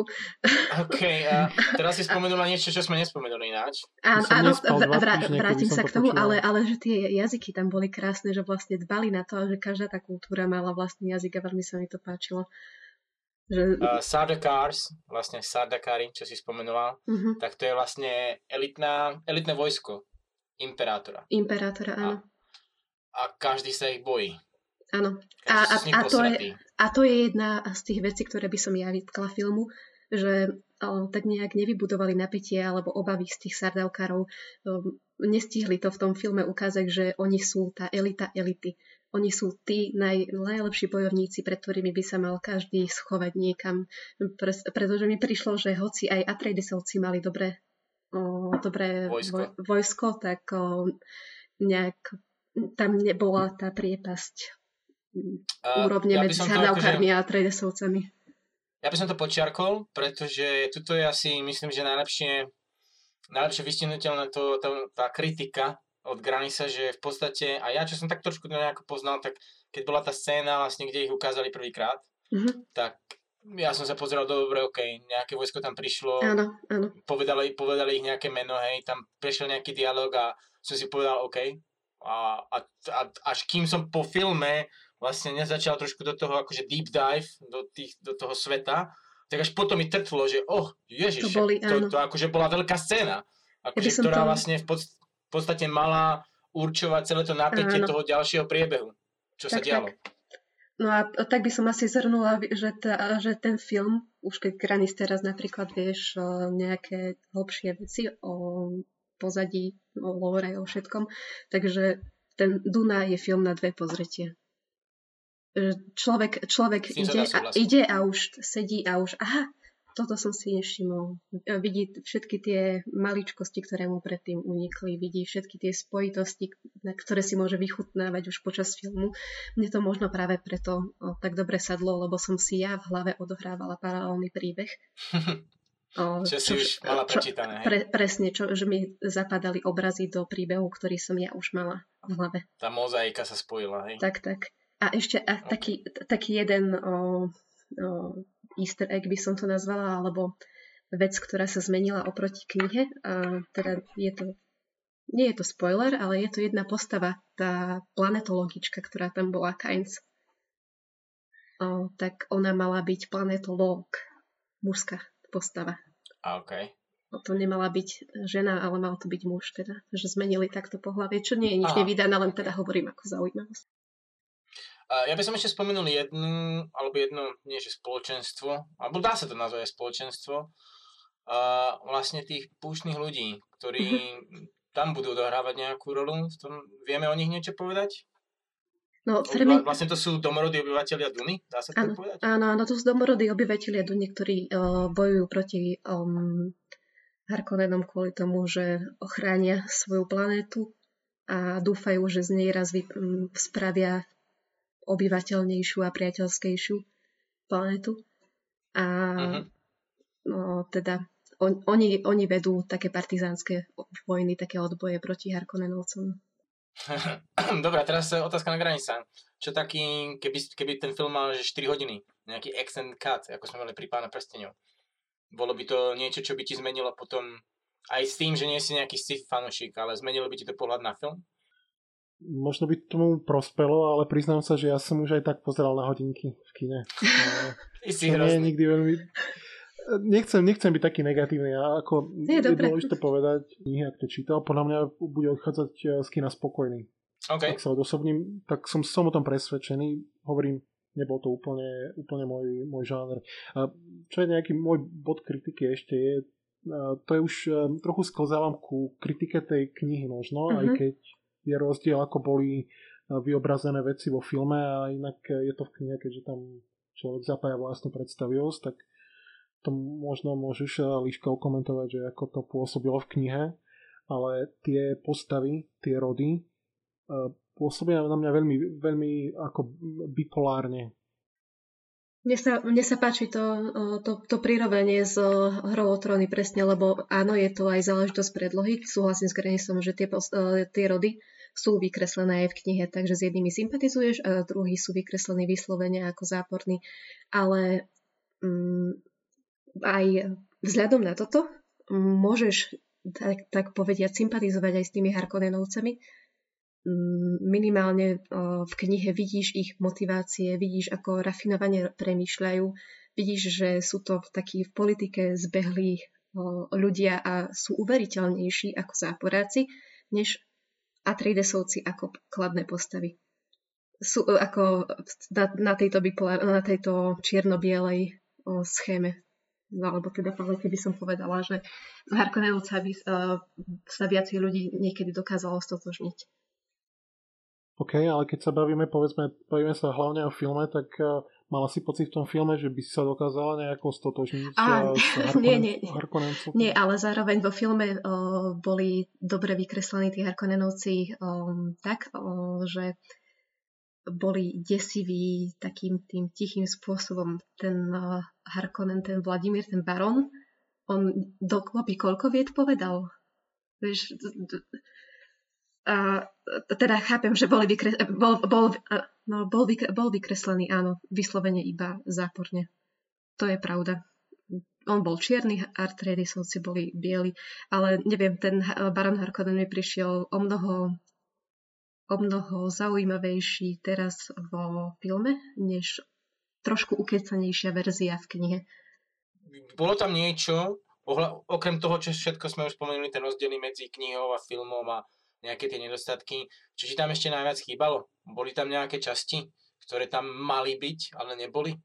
Ako človeka, ktorý čítal knihu, tak tam najviac som cítila um, nedostatok, alebo teda absenciu princezny Irulan, ktorá, v, ktorá je vlastne rozprávačkou predslovu každej kapitoly v knihe. Že máme také nejak, ona je takou historičkou, ktorá napísala potom to spätne dejiny všetké, všetkého mhm. toho, čo sa v knihách Duny stalo. A ona, um, ona jej predslovy z tých kníh sú na, v, uh, pred každou kapitolou, ako keby rozprávajú už ten dej v nich. A toto mi tam chýbalo, že na začiatku ten predslov o Arakise a o koreni rozprávala vlastne Shani, alebo teda Chani, um, ako z pohľadu Fremenky. A toto tu, takéto úvody do kultúry, do zvykov, do mysli ľudí rozprávala princezna Irulan, s ktorou sa asi ešte stretneme v druhom diele Tuny. OK. Takže Čiže to... to by bola asi taká najväčšia výtka? Že čo tam chýbalo z knihy? O, ne, ne, nebola by to výtka, ja nemám nejaké výrazné výtky tomuto filmu. Ale to, no to som tam tak cítila, že to tam nebolo. OK. Dobre, a Granis, aby som to tak nejako, ako hovorím, že trošku uzavrel, a taký celkový dojem, keď to tak zoberie všetko v globále, pozitíva, negatíva, dajme tomu bude tá druhá časť pôjdeš sa na to pozrieť, ako ťa zaujal tento film, už si povedal nejaké tie negatívne uh, veci ohľadom toho filmu, ale tak celkovo môže tomu dať nejaké hodnotenie, nejakú pečať. A predtým, než ti odpoviem na otázku, tak uh, si dovolím ešte vlastnú otázku, lebo bavíme sa o uh, adaptácii knižnej predlohy. Áno. Každý, kto knihu čítal, má pravdepodobne v hlave nejak taký vizuál tých postav, tých miest a tak ďalej, tak ma zaujíma, že uh, možno hlavne to je na líšku, keďže to je najspehlejšia v tých knihách, ale aj na teba, Michal, že ako sa vám pozdávalo, povedzme, to obsadenie toho filmu, výber hercov a, a ten, ten vizuál, ako, ako bolo to vlastne uh, stvárnené tie planety. Uh, ja teda tie planety, keďže to je apokalypti- postapokalyptický svet, tak boli také pre mňa nehostinné, hlavne tá, ten, ten Arakis, a, ale aj tá, tá planéta, kde boli práve tí, títo elitní bojovníci, ktorí začínajú na S a ospravedlňujem sa, ja mám, ja mám problém s tým. Tá, tá planéta bola nehostinná kvôli tomu, pretože to je väzenie, pla, väzenská planéta. Okay, Ďalšia dobre, informácia dobre navyše. Áno, tak ako to by človek mal vedieť, ale nevie to. Ja som si tiež nevedel. sa vráti z filmu. A, takže tie, tie, tie planety boli, ako, fajn, zodpoveda to určite predlohe a určite to zodpoveda aj tomu ladeniu, aký, aký to má mať. Takže myslím si, že vizuálne to zvládli dobre, že to boli, boli to zaujímavé miesta. Viac kritiky mám ku, ku tomu obsadeniu, a opäť neviem, ako veľmi to, aké vyznenie to má v knihe, ale mne vlastne všetky tie, tie postavy prišli pomerne nesympatické, možno s výnimkou dvoch alebo troch, ktoré sú práve tie biele postavy, ako sme to nazvali, že, že vlastne tá, tá rodina, rodina tých uh, uh, Atreidesovcov. A Atreidesovcov chcel povedať Arakisovcov, ale no všetko tam začína na, na začiatku filmu. Uh, áno, títo Atre, Atreidisovci, to čerta. Áno, takže oni sú takí sympatickí, tá, tá jeho matka, ktorú mimochodom som si pri tom, ako sa bavíme, tak tá, tá herečka sa volá samozrejme Rebecca Ferguson, nie Jessica Ferguson, tak len aby ľudia, ktorí škrípu zubami, odkedy som povedal, že je to Jessica, tak, um, tak aby, aby, aby, aby sa im dostalo nejakého za to zúčinenia, mm. že som sa opravil.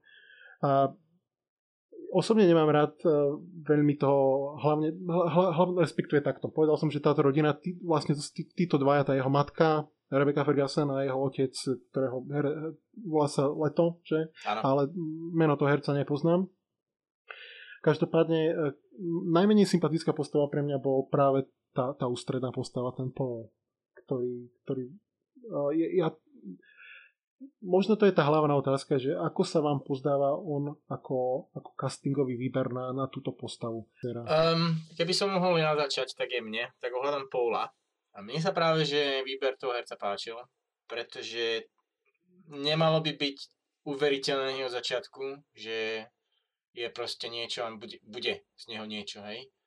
Ja si myslím, že je to práve že veľmi dobrý výber a tie veci, ktoré ako sa vyvíjajú počas filmu, tak si myslím, že stvárňuje celkom dobre a je tam, to by som povedal ako moje také záverečnejšie hodnotenie, globalizované, že je tam pekne, aspoň podľa mňa, spravený ten vývoj tých, toho vlastne, toho priebehu, vlastne čím, čím si on prechádza, čo vidí, proste, čo zažije, hej? lebo tam sú určité šokové situácie, cez ktoré sa musí preniesť a mhm. tam vidíš postupné kroky, ako sa zrazu zmení, ako tam príde proste nejaký switch, hej, akože proste ako keby niekto prepol káblik alebo niečo, hej, a práve to sa mi páči, že ten herec to celkom zvládol, že potom zrazu už máš tam nejaké iné vnímanie na neho. Takže ja si myslím, že možno je to aj kvôli tomu, že som niečo vedel už pred tým filmom a pozerám sa na to ináč. Uh, ohľadom napríklad uh, Polovho otca, veľmi dobrý casting si myslím. Uh, Duncan, to, to je Jason Momoa, tak toho myslím, že každý pozná tiež veľmi dobrý castingový výber. Um, potom tam máme vlastne Rebecca Ferguson, hej, tá, je, je síce, vyzerá mladо, hej, oproti tomu Paulovi, ale je to čarodenica, tak musí byť mladá, hej, čiže tým majú určite nejaké uh, čary, ktoré uh, zmlad, omladzujú, hej. To je. Si myslím, korenie, hej, áno, áno. Takže z môjho pohľadu mne sa na, na ten castingový výber páčil. Nebola tam nejaká postava, ktorá by mi vyslovene vadila. E, nepovedal by som, že všetci sú tam úplne na 100% nasadnutí alebo nasadení perfektne, ale nebolo tam nič vyslovene, čo by mi vadilo a hlavne pri tom Polovi si myslím, že keď som, akože zo začiatku toho filmu, keď som videl vlastne, že toto je Paul, tak si hovorím, hm, ale dal som mu šancu a počas toho filmu ma presvedčilo o tom, že bolo to, bolo to dobre zvládnuté. A na záver ešte sa spýtam Líšky na jej hodnotenie, pretože ona čítala knihu, tak uvidíme, aká je, či je pozitívne naladená alebo kritická. Ja som uh, išla, ja som pozerala ten film vlastne už potom, čo som prečítala knihu, takže už som nemusela dávať taký veľký pozor na to, čo sa tam deje, pretože som tie veci už mala v hlave, tým pádom som si mohla viac užiť vizuál, ako si hovoril, ktorý bol úžasný za mňa a príbeh. Vedela som, že je to adaptácia knihy, takže nebude 100% a nebude tam vš- teda ako 100% obsahovo sedieť všetko, čo je vo filme nebude to, čo bolo všetko v knihe a som veľmi spokojná s vecami, ktoré sa do filmu dostali. Takže za mňa je to veľmi dobrá adaptácia knihy od človeka, ktorý knihu miloval a miluje a vie, čo sa s ňou má robiť. Veľmi sa teším na druhú časť. Samozrejme negatíva súhlasím s Graysom, že o, nie všetci Dunu poznajú, milujú tak ako režisér. Mohlo sa tam viac vysvetľovať, viac tak nejak uh, nadhodiť pomoc, uh, nejaké pomocné barličky divákom, ktorí neboli oboznámení s tým svetom. Takže s tým súhlasím. S výberom hercov som, tak, uh, s hercov som taktiež spokojná, ako tým mne tam hlavná postava, hlavný protagonista neprekážal. Bola som s ním spokojná, pretože mi sedel do obrazu, ktorý som si vytvorila o ňom v knihe. A teším sa na to, že ako bude vyzerať jeho vývoj v druhej časti. Za mňa je to tak 9 z 10. Uh, OK. Veľmi pekné hodnotenie. A ešte, ak by niekoho z počúvajúcich zaujímali väčšie detaily, tak dávam na známosť, že po tomto dieli vydáme aj bonusový diel, kde, bude, kde to vlastne bude určené na Londýne. Budeme sa rozprávať o všetkých tých detailoch, ktoré sme nemohli a už sme si tak zahryzávali do jazyka, aby sme nespojovali a tam sa vlastne obširnejšie spravíme taký deep dive, tak, také ponorenie do celého toho sveta, všetkých tých scén, uh, rozkecáme sa trošku viacej o tom, takže koho to bude zaujímať a v najbližších dňoch a budeme mať aj bonusový diel o Dune zo spoiler free, a teda so spoilerami, ale už pre tých, ktorí to vidze, vidze, uh, videli. Bože, normálne sa mi pletie jazyk na konci, asi po pár hodinách, čo už kecáme. Dobre. Dobre, a, takže toto by bolo k Dune a, a samozrejme na ukončenie tohto nášho prvého podcastu by sme spomenuli pár vecí a, z našej kuchyne. Mm-hmm. A mhm. či to je kuchyňa vlastne nášho podcastu alebo náš, našej skupiny lokalizácie.sk. Tak, fanfári. Uh, vydanie Hero, uh, Horizon Zero Dawn pre všetkých je oficiálne. môžete ísť na našu stránku, kliknete stiahnuť, máte to 100% dokončené, otestované, preklad najlepšej kvality, všetci môžete hrať, bolo to myslím, že teraz aj za pár šupiek na Steam, takže hor sa hrať Horizon Zero Dawn po slovensky. To máme prvé také a skvelé odporúčanie. Ďalšiu vec, ktorú sme tak trošku stízovali, myslím, že na Facebooku, ale nič, že sme to ešte nejako oficiálne nehovorili, tak môžeme povedať z našej kuchyne, že GTA Trilogy, ktorá bude remaster, to znamená GTA 3, GTA Vice City a GTA San Andreas, a dostanú preklad od nás, ak teda všetko pôjde dobre. Začíname na tom pomaličky pracovať, hlavne Mix sa vrtá v technike, pripravuje si nejaké veci, pretože my sme, alebo respektíve Mixer už preložil to pôvodné GTA 3 aj Vice City. San Andreas bude treba poopravať, pretože to bolo preložené niektorými inými členmi ešte v minulosti a nemá to takú kvalitu, ako by sme chceli. Takže aj to sa pripravuje a ohľadom tejto trilógie si práve pozveme Mixera do jedného z ďalších pokračovaní nášho podcastu, kde presne tieto témy s ním rozoberieme, takže tešte sa na to.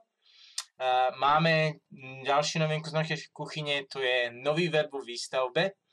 To znamená, že čo skoro dúfame, že začiatkom budúceho roka budeme mať kompletne nový web, ktorý by mal byť oveľa prehľadnejší, streamline pre všetky veci, ktoré vlastne človek potrebuje a pre ktoré chodí na našu stránku.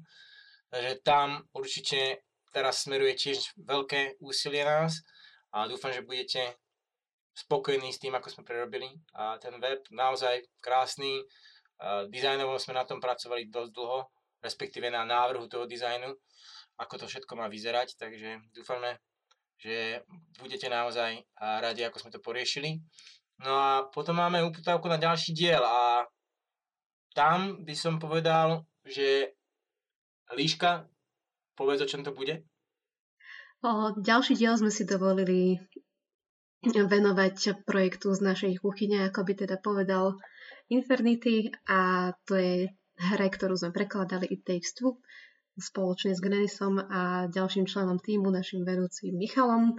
Takže na budúce sa budeme rozprávať o tom, ako sme prekladali, s čím sme sa zapasili a ako sme spokojní s tým, ako sa nám podaril preklad hry It Takes Two. A Granis, ty chceš niečo dodať k tomu It Takes prekladu? Len tak ako trošku namostať počúvajúcich na ďalší diel? Na čo sa môžu tešiť? Ja by som rád povedal, že to bude zaujímavé. Ten, ten preklad bol, bol zaujímavý, takže zaujímavé bude aj to rozprávanie o ňom, takže nebudem ani týzovať, keď to miniete, budete ľutovať. Takže... There we go. Výborne. Výborne povedané, ani sám lepšie by som to ne, nezvládol. A ak vás náhodou zaujíma prekladanie a chceli by ste si to vyskúšať, tak je to veľmi jednoduché. Môžete prísť na našu stránku, tam si kliknúť, a pridať sa k nám a budete mať na vyplnenie jeden formulár, ktorý keď odešlete, dostane sa k nám. Prezrieme si to, ako ste sa vysporiadali a s určitými ukážkami prekladov. A potom vám dáme hodnotenie a ak budete dobrí a budete splňať určitú úroveň, tak samozrejme, že dostanete k nám a budete pracovať na veľmi rôznych zábavných projektoch. Takže ak ešte raz chcete, tak www.lokalizacie.sk tam ísť na pridať sa k nám a môžete vyplniť formulára, stať sa jedným z našich členov. Má ešte niekto niečo? No, Líška, hovor. Tešíme sa na, na záujemcov a dúfame, že ich bude veľa. Ohromný, jasné. A, dobre, e, ešte nejaké posledné záverečné slova pred tým, ako sa rozlúčime? Granis? Ďakujem, že ste nás počúvali a aj na budúce si nás pustíte. Výborne, Líška? Dúfam, že sa vám eh, tento náš prvý diel podcastu páčil a že si nás zapnete aj na budúce. Výborne, a ja sa takisto lúčim eh, s našimi počúvajúcimi. Nezabudnite na bonusový diel, ktorý pripravujeme ohľadom Duny, a kde to rozoberieme, rozoberieme úplne do podrobná. Takže lúčia sa s vami Infernity, Granis. Čau.